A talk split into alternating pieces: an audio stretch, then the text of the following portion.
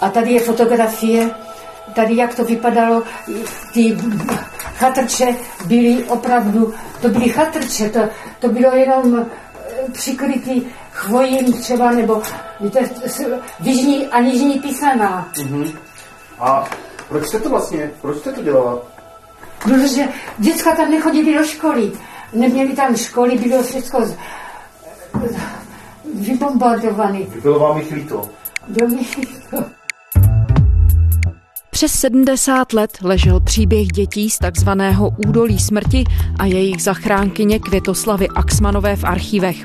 Zapomenutá historie 18-leté studentky, která rok po konci druhé světové války převezla z boji poničeného východního Slovenska na Moravu 45 strádajících dětí, teď ožívá ve vyprávění paměti národa.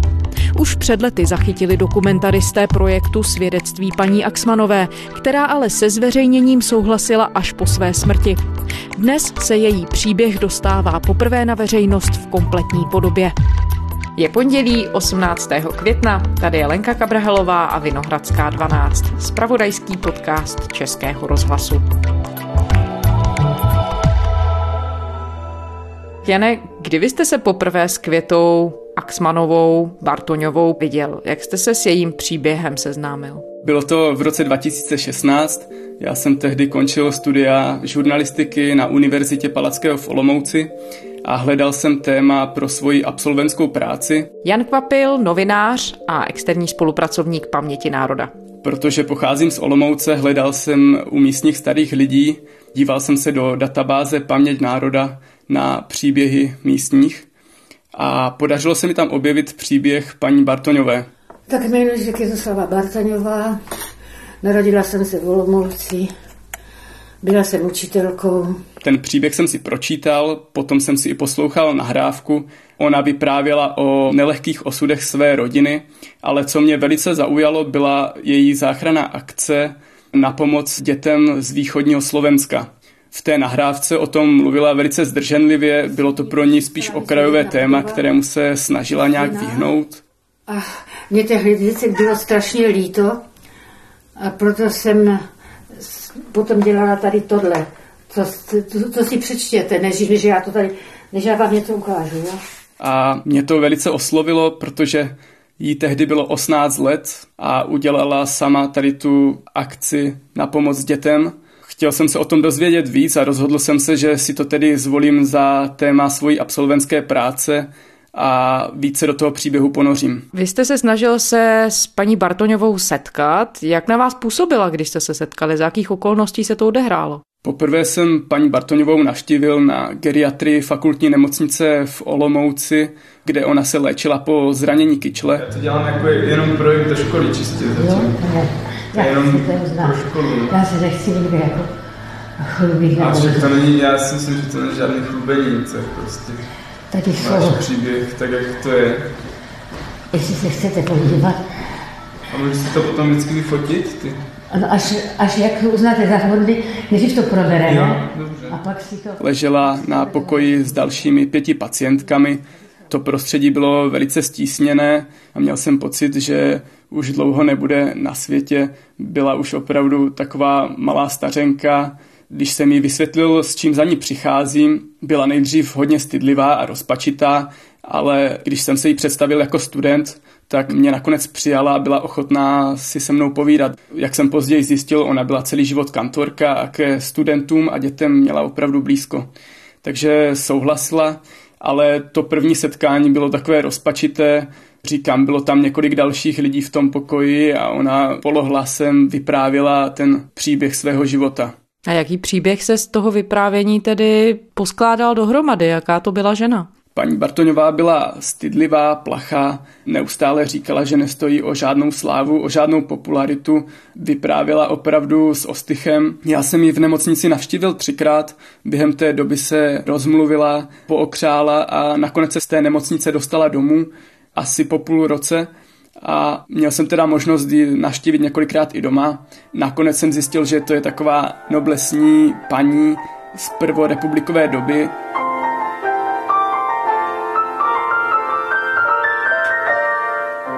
Velice ráda měla poezii a hru na klavír. Několikrát mi zahrála, odříkala několik básní. Opravdu v ní šla vidět taková noblesa. Ale jakmile začala recitovat, tak jsem měl pocit, že se v ní zase probouzí ta nesmělá studentka, 18-letá, která s těmi básněmi vyhrávala recitační soutěže. Paní Bartoňová se narodila v roce 1928 v rodině Františka Axmana, bývalého československého legionáře a zaměstnance Československé dráhy. Tatínek byl legionář a hodil komunistům legitimaci pod nohy a vystoupil z komunistické strany, protože byl ruským legionářem, byl vyznamenaný Janem Tomášem, Masary, Tomášem Garikem Masarykem Měl několik vyznamenání, bojoval u Bachmače a u Zborova. On postavil pro rodinu dům v Olomouci Neředině, kde potom paní Bartoňová prožila celý svůj život. Vyrůstala těsně před válkou a za války prožila své dětství. Měla tři tety, které byly v klášteře. Byly to řeholnice řádu milosrdných sester v Bruntále.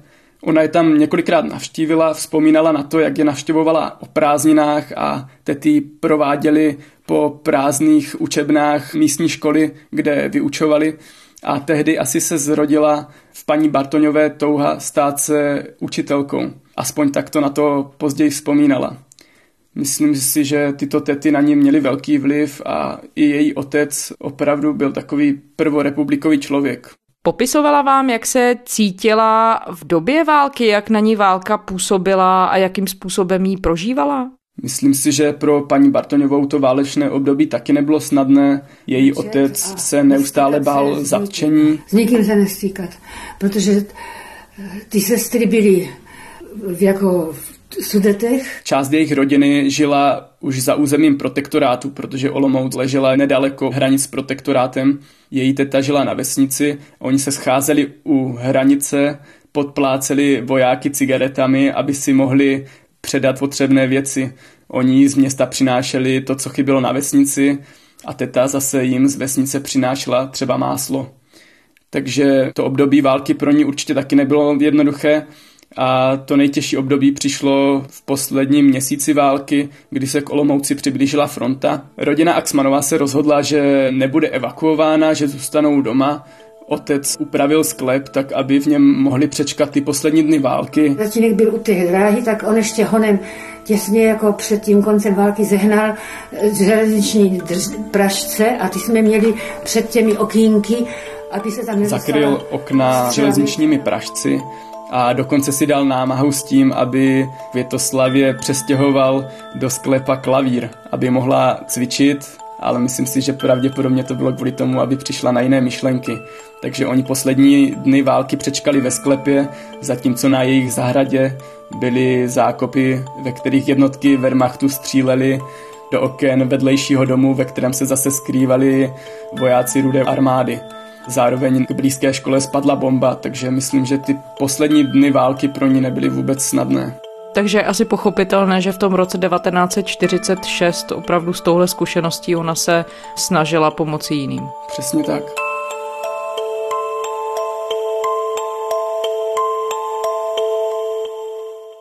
Byl rok 1946. Tehdy bylo 18 let a ona se rozhodla vyrazit na pomoc lidem, kteří trpěli bídou.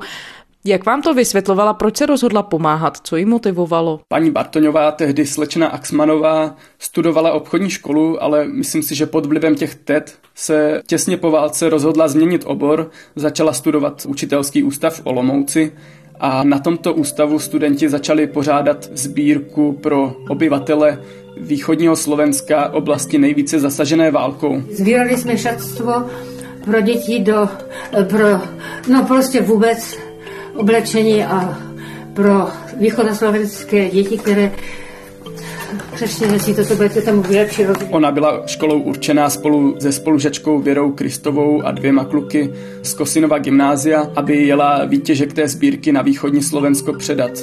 To byl důvod, proč ona se tam vydala. Byla to sbírka šatstva, bod, potřebného oblečení, prostě všeho, co těm místním chybilo. Musíme si představit, že ta cesta asi byla velice náročná. Myslím si, že tam jeli aspoň dva dny. Infrastruktura tehdy ještě pořádně nefungovala. Bylo to léto roku 1946. Když tam dojeli, čekali nějaký místní průvodce, který je ze Svidníku provedl do těch vesnic Nižná Pisaná a potom do Vyšné Pisané.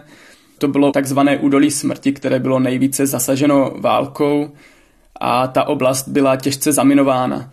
Paní Bartoňová na to vzpomínala tak, že ten průvodce věděl, kam můžou šlápnout, kam už ne, kde už je to nebezpečné, kde hrozí to, že by šlápli na ty nastražené miny.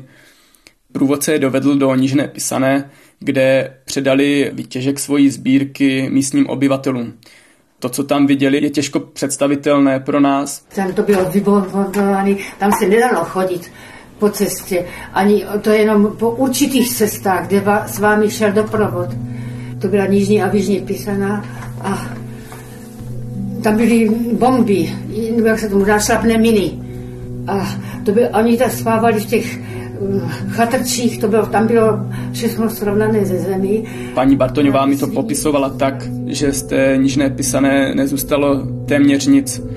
Už před válkou tam lidi žili ve velmi skromných poměrech, žili v dřevěných chalupách s hliněnými podlahami a ty chalupy během těch bojů lehly kompletně popelem. Jediné tři zděné budovy v té vesnici byl kostel, fara a škola, z toho zůstal v celku jenom kostel. Takže škola tam nebyla, chalupy tam nebyly a lidé tam žili v provizorních staveních, které si zatím stihli za ten rok poválečný postavit. Byly to chalupy sklad, desek, chvojí, prostě toho, co měli po ruce. A v těchto provizorních staveních žilo i několik rodin pohromadě. Musíme si představit, že tam asi prožili hodně těžkou zimu z roku 45 na rok 46. Ti místní obyvatelé přišli o dobytek, který odvezli vojáci, přišli o možnost živit se ze svých políček, což byl před válkou jediný jejich zdroj obživy, protože ty políčka byly zaminovaná a plná nevybuchlé munice, takže byli místní obyvatelé odkázaní na podporu. Žili tam ve velké bídě, zároveň některé ty děti přišly i o své rodiče. Odkud jim ta podpora jinak přicházela? Víte to? Nebo říkala vám to paní Axmanová, Partoňová? Myslím, že místní dostávali podporu od státních úřadů. Pochopitelně ty děti tam v tom prvním roce po válce nemohly bydlet, protože tam nebylo kde bydlet. Často žili u svých příbuzných ve vedlejších vesnicích. Děti odjížděly na rekonvalescenční pobyty do Tater. Tyto pobyty ale byly krátkodobé, v řádu týdnů až měsíců a neměli na nich školní vzdělání, nebylo tam žádné vyučování. Škola zatím nestála a teprve se stavěla v tom roce 46, takže děti od podzimu 44 nechodili do školy, nechodili do školy celý rok 45 až 46 a vypadalo to, když tam přijela paní Bartoňová, tehdy slečna Axmanová, že do školy nebudou chodit ještě další rok. Sirotci zůstali po té válečné, válečném období v tom kraji. A protože bydleli třeba čtyři na, jednom, na jedné postavě. Paní Bartoňová, jak mi vyprávěla, ta bída, ve které místní museli žít, ji ohromila. Nejvíce byla zasažená tím, když viděla děti, které zůstaly bez rodičů a prosili ji, aby si je odvezla sebou. I místní říkali, prosím, odvezte si ty děti. Ona samozřejmě si je odvez nemohla, protože jí bylo 18 let, sama nepocházela z žádné bohaté rodiny a nemohla jim v té chvíli pomoct jinak, než tím, že jim přivezla tu sbírku. Ale, jak sama říkala, později měla ráda děti, viděla, že potřebují pomoc a musela tedy něco udělat. Měla takový vnitřní hnutí, že prostě něco musí udělat v tváří tvář té bídě. Jak sama říkala, v té oblasti ani nemohli přespat, protože nebylo kde přespat, jeli teda hned ten den domů a cestou vlakem přemýšlela, jak by jim mohla pomoci. Když dojela do Olomouce, vyprávěla o tom svým rodičům a řekla, že těm dětem chce pomoct. Otec jí nejdříve vynadal, zlobil se na ní, protože viděl, že se pouští do něčeho obrovského, na co sama 18-letá studentka prostě nemůže stačit. A já jsem našim řekla, já budu zařizovat to a ono. A zatím řekl, ty jsi blázen, co pak se můžeš, tak, můžeš se starat o takové věci. A já jsem říkala, já už to mám promyšlený. Ale potom ji podpořil a poslali za svým rodinným známým Adolfem Kubisem, který byl předsedou Československé společnosti v Olomouci. To byla organizace, která vznikla nedlouho předtím, vznikla 3. května 1946 v den narozenin prezidenta Edvarda Beneše a měla za cíl posilovat vztahy mezi Čechy a Slováky, odkazovala na tu prvorepublikovou čechoslováckou kulturu a byla to především kulturní organizace. Zvala ze Slovenska do Česka různé umělce, aby uspořádali koncert nebo recitaci básní a podobně. Zároveň vysílala z Česka lidi na Slovensko. A jak říkám, tato organizace vznikla v květnu 1946, takže když za jejím předsedou, panem Kubisem, slečna Axmanová přišla o těch prázdninách 46, tak to bylo nedlouho po vzniku té organizace a ona jim přinesla možnost uspořádat pomoc dětem z východního Slovenska, což si myslím, že v té době mohl být takový pěkný čin té čechoslovácké solidarity. No a co se dělo tedy potom? Kdo všechno jí na pomoc přispěl? Pro ní zásadní bylo, že dostala záštitu od československé společnosti, dostala takové osvědčení, ve kterém se říkalo, že pracuje pro tuto společnost a shání finanční prostředky pro děti z východního Slovenska, které jsou nejvíce zasaženy válkou. Okresní odbočka Československé společnosti v Olomouci potvrzuje, že slečna Květoslava Axmanová, narozena 7.3.1928, studující třetí ročník učitelského ústavu v Olomouci, pracuje po celé prázdniny v intencích této korporace a obstarává a vede obětavě krásnou akci o umístění rusínských a slovenských dětí, které S tímto osvědčením ona obcházela podniky v Olomouci a žádala je, aby přispěli na tento její projekt. V papírnictvích jsem zehnala sešity v knih, eh, u, knih, u knihářů, který jim zavírali podniky, jsem zehnala knížky. U Zejdy v Přerově, který měl prodej a výrobu aktovek a tašek, tak tam jsem zjednala tašky pro ty děti.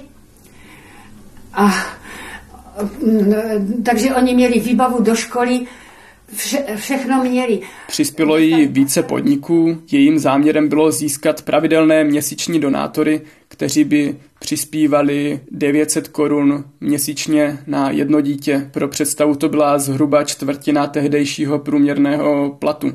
Takže nemalé peníze. A jí se takto podařilo získat například tehdejší čokoládovnu Zoru, která přijala patronát nad dvěma dětmi. Takže jí se tedy opravdu podařilo sezbírat peníze pro 45 dětí na celý jeden rok. To si nejsme jistí, jestli pro všech 45 některé z těch dětí potom šly do rodin a myslím si, že některé z těch rodin to hradili sami a nepotřebovali ten finanční příspěvek. Ale pro velkou část těch dětí sehnala ty potřebné finanční prostředky. Co je ale zajímavé, že ty finance nedostala jenom od těch velkých podniků, ale ona s tím oslovovala i zaměstnance. Prosila je, aby každý z nich souhlasil, aby mu měsíčně strhávali nějaké drobné splatu, jednu až deset korun. A takto, když se jí podařilo přemluvit desítky zaměstnanců, každý dal 10 korun, tak najednou z toho byly ty 100 koruny měsíčně. Co mě hodně zaujalo, bylo, že takto se jí podařilo získat i žákyně obchodní školy a celá škola, nějakých 350 žákyň, souhlasila s tím, že bude každý měsíc přispívat pěti korunu na tyto děti z údolí smrti. A tohle všechno ona zvládla krátce poté, co se vrátila z té cesty na východní Slovensko tedy. Ano, ona se vrátila někdy o letních prázdninách roku 46 a chtěla, aby ty děti přijeli ještě před začátkem školního roku do Olomouce, aby mohli nastoupit do školy. To znamená, že na to měla necelé dva měsíce svých prázdnin a během těch prázdnin se jí podařilo nejen získat finance, ale nakoupit pro ně potřebné věci do školy. Podobně se jí podařilo domluvit s řádovými sestrami Voršilkami v Olomouci, že si 13 z těch dětí, dívek, vezmou do svého penzionátu a budou se o ně starat. Oni tady byli celý rok u těch sestřiček, voršilek, ubytování, já jsem tam chodila se ptát, jak se učí, eh, tam, oni tam bydneli, spali, starala jsem se, aby měli oblečení, aby měli prostě všechno. Vy jste teda první, který tohle slyší. Zároveň se jí podařilo domluvit, že těch zbylých 32 dětí bude dáno do rodin po Olomouci a blízkém okolí. Takže o těch prázdninách toho stihla připravit opravdu hodně. A jak dokázala tehdy 18-letá dívka přesvědčit úřady, aby zařídili celý ten převoz dětí ze Slovenska? Jak náročná akce to byla? Důležitou roli v tom taky hrála československá společnost. Určitě o nemalou část toho, co bylo potřeba udělat, se postarali oni. Máme jenom jeden dopis, který si vyměnila s místními úřady ve Svídníku. Z toho dopisu je zjevné, že těch dopisů nebylo o moc víc, že opravdu ta korespondence byla velice krátká, rychlá. Vážený pane doktore, promiňte prosím, že vám oznamujeme teprve teď, že uskutečňujeme plán, o kterém jsme s vámi ve Svidníku hovořili. Nechtěli jsme však psát dříve již proto, že jsme neměli jistotu ani tušení, jaký ohlas a zájem bude mít v Olomouci akce východoslovenských dětí. V tom dopisu píše, slíbila jsem vám, že dětem nějak pomůžu, omlouvám se, že píšu až po tak dlouhé době, ale mám tady připravené podmínky pro 45 dětí, sestavte mi seznám a pošlete ty děti do Olomouce na naše náklady. Prosíme, abyste dal laskavě zjistit, kteří rodiče by chtěli zde své děti na dobu tohoto školního roku umístit a které děti by mohly být adoptovány.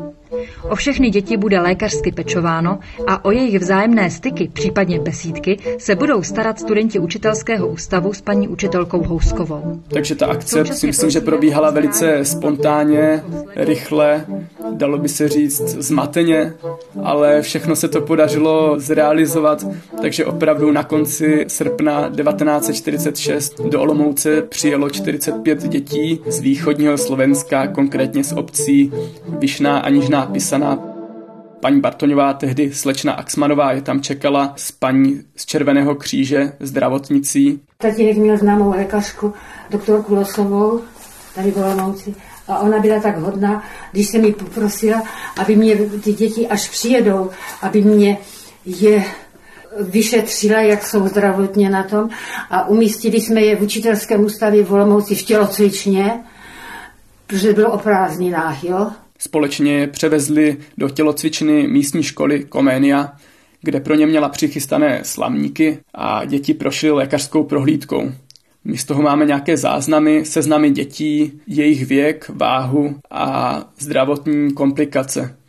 Z tohohle seznamu je zjevné, že ty děti byly podvyživené a některé byly i nemocné. Jak se píše v místním tisku, některé z nich dokonce přijeli bosy, bez bot. Přednedávnem zahájili dvě olomoucké studentky, slečny Věra Kristová a Květa Axmanová, o své újmě akci na umístění nejubožejších dětí z válkou zničeného východního Slovenska v českých rodinách v Olomouci a okolí.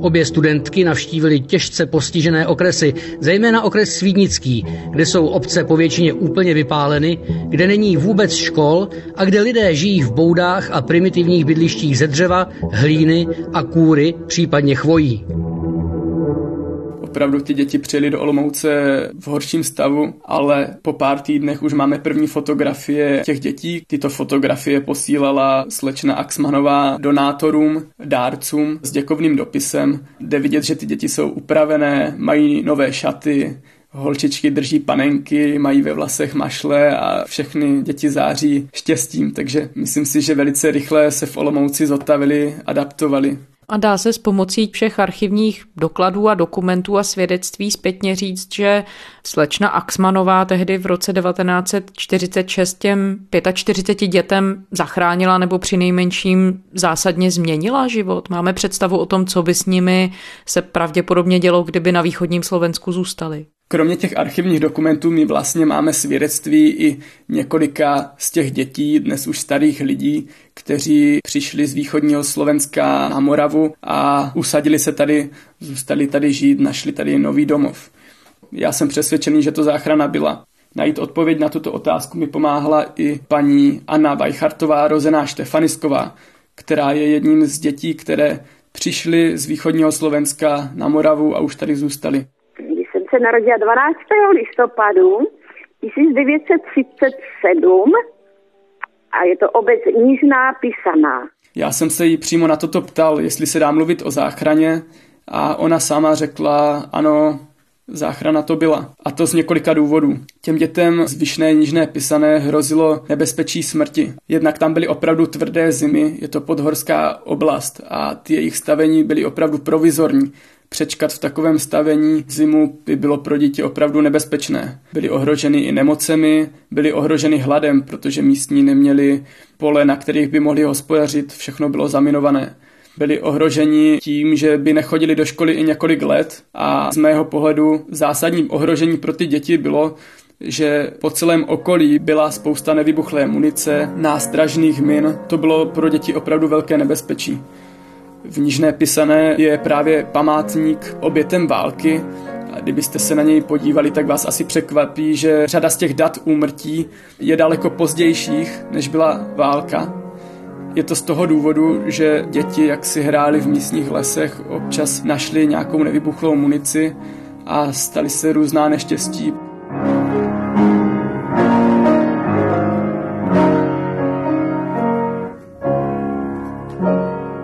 Anna Weichartová ani paní Axmanovou velice vzpomínala. Jí tehdy na konci války zemřel otec po zánětu ledvin a ona tou ztrátou otce velice trpěla a ve slečně Axmanové našla, jak říkala, svého anděla, který jí dal tu lásku, která jí chyběla od jejího otce.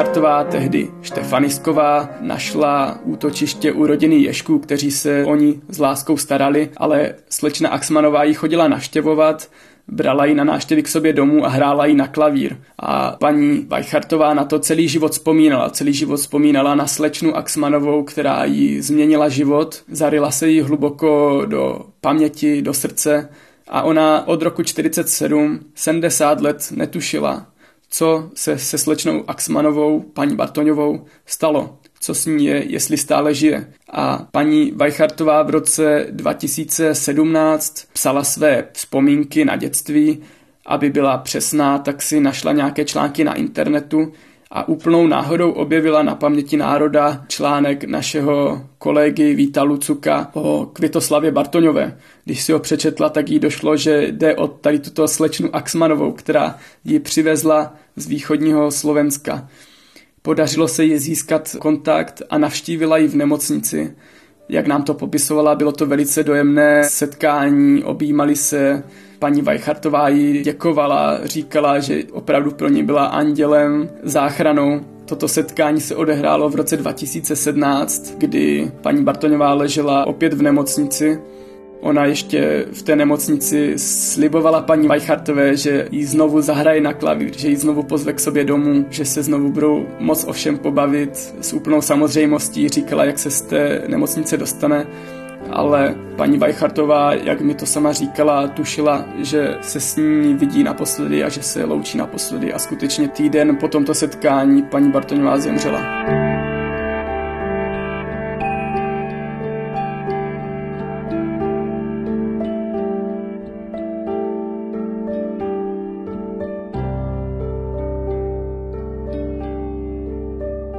Proč paní Bartoňová ztratila kontakt s těmi zachráněnými dětmi, to mi není úplně přesně jasné. Ona to vyprávěla tak, že ty děti neměly důvod, proč se o ní zajímat, neměli důvod, proč s ní dál být v kontaktu a ona jim ani na sebe nedala adresu, nedala jim na sebe kontakt. Z celého toho mého zkoumání, tady tohoto příběhu, mi vychází to, že ona sice všechno zorganizovala, ale potom, když ty děti přijeli do Olomouce, byla to studentka, začali nový školní rok a ona ustoupila do pozadí z celého toho projektu. Děti už našly nový domov v rodinách nebo místo v penzionátu sester Voršilek, bylo o ně postaráno.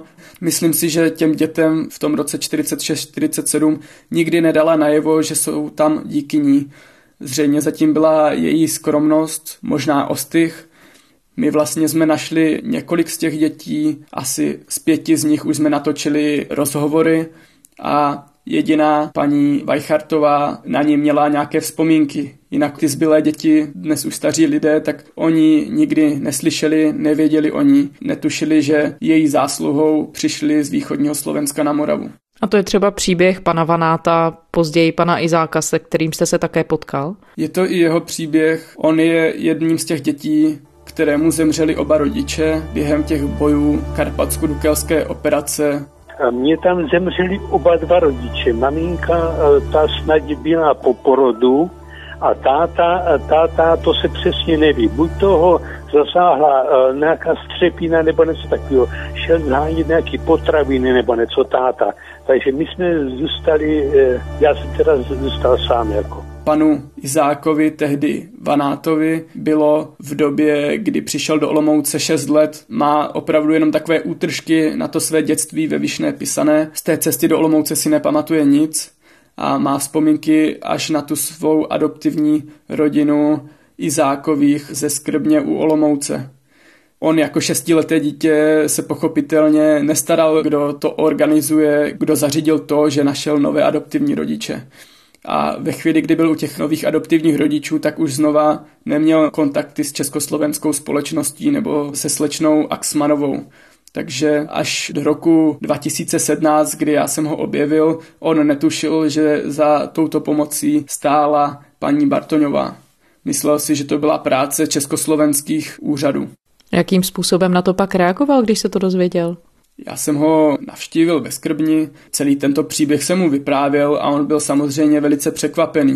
Netušil, že paní Bartoňová stála za touto pomocí, její jméno nikdy neslyšel. Já si na ní nespomínám nic jako.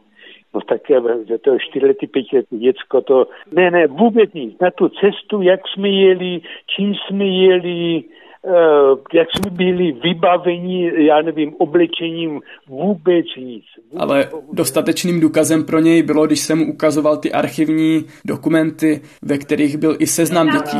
Tady to je Jan Vanák, 40, ročník. To je ono. To je ono. To je ono. Nevím, co je. Tam je.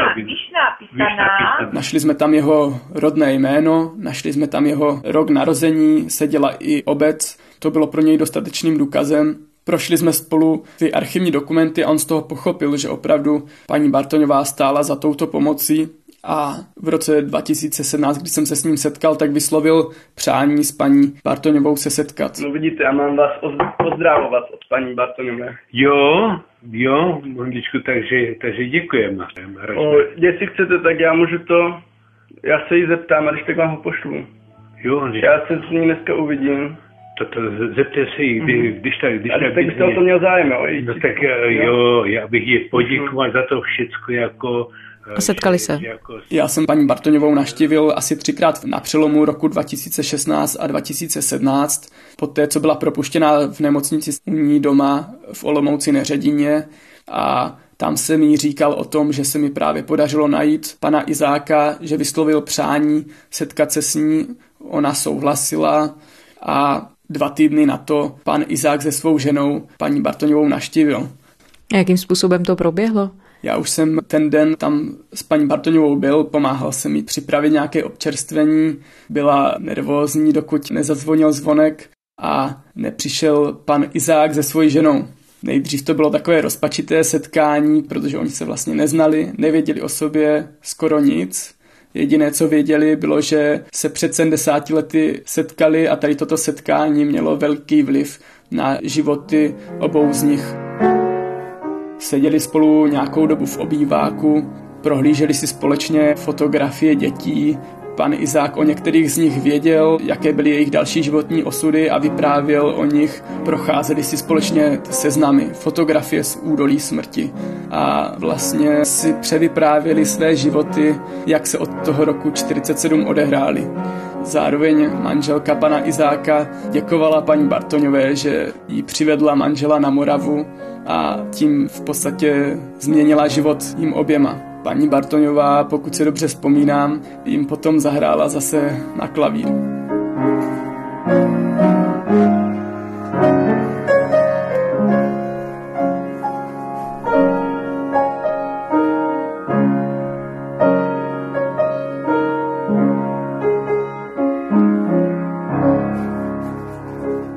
Proč paní Bartoňová ke zveřejnění svého příběhu dala souhlas až po své smrti?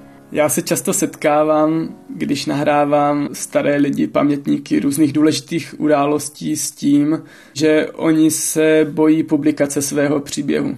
Možná se bojí toho, že sousedi se na ně budou dívat jinak, bojí se možná toho, že někdo napadne a spochybní ten jejich příběh, Bojí se často toho, že nejsou dobří vypravěči, že jejich vyprávění nebude znít posluchačům v rádiu dobře. Bojí se toho, jak my naložíme s tím jejich příběhem, jak ho zpracujeme do té textové podoby. Je to řada obav, které to jejich vyprávění často provází.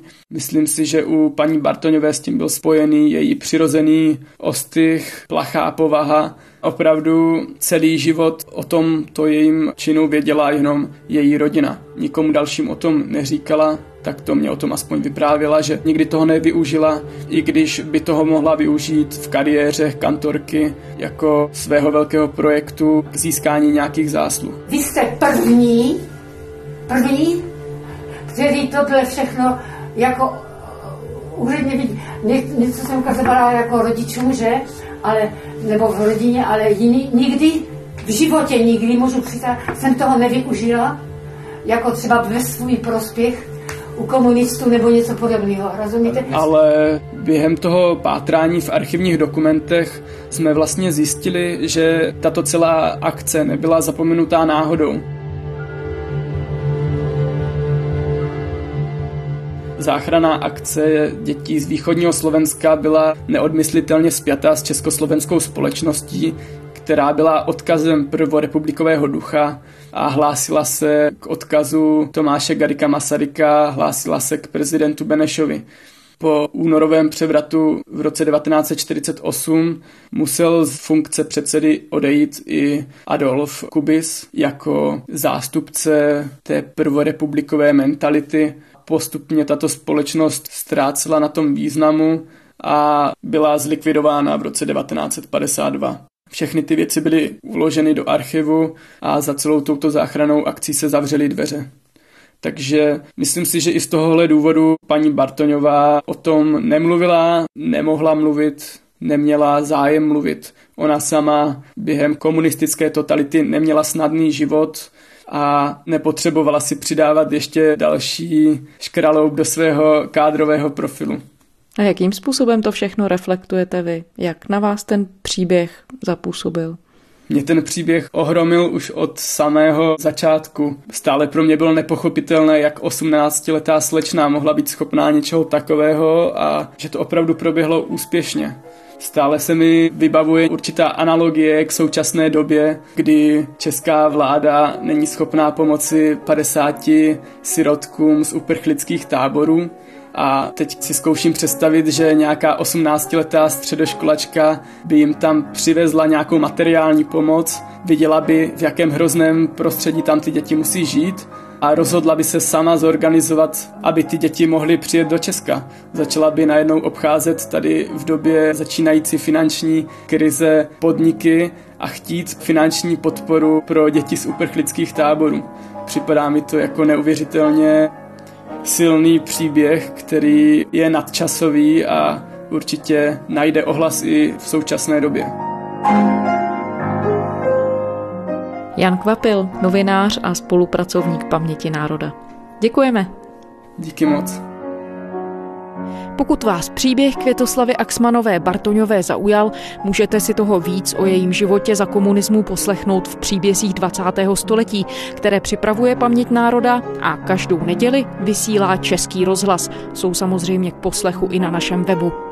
Z pondělní Vinohradské 12 je to vše. Všechny naše epizody najdete v podcastových aplikacích na serveru iRozhlas.cz a můžete nám psát. Naše adresa je vinohradská12 zavináč rozhlas.cz. Těším se zítra.